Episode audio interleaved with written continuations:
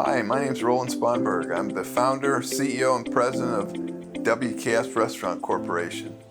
I started a restaurant company 35 years ago. We built and opened one El Pollo Loco in Long Beach, California.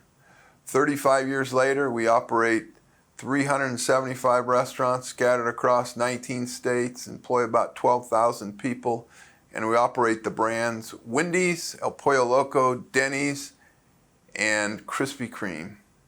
So succession planning has been very interesting. I thought, okay, I have six kids divided by six, and here we go.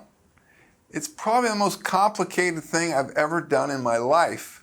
I mean, you got kids in the business, you got kids out of the business, you got estate planning things, you got kids that are in high position in the business, others that are not, and it just became very, very complicated.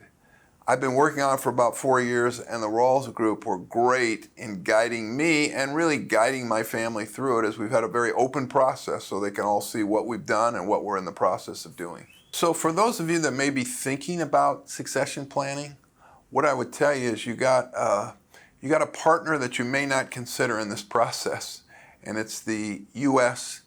and state government because taxes become a big part of it. And through this uh, process, you create a plan to allow your children, if that's who it is, to keep as much as possible. And it's critical uh, to involve the estate planning process as you talk about it, uh, succession planning. During this process, I learned that it is possible to be equitable and probably should be equitable.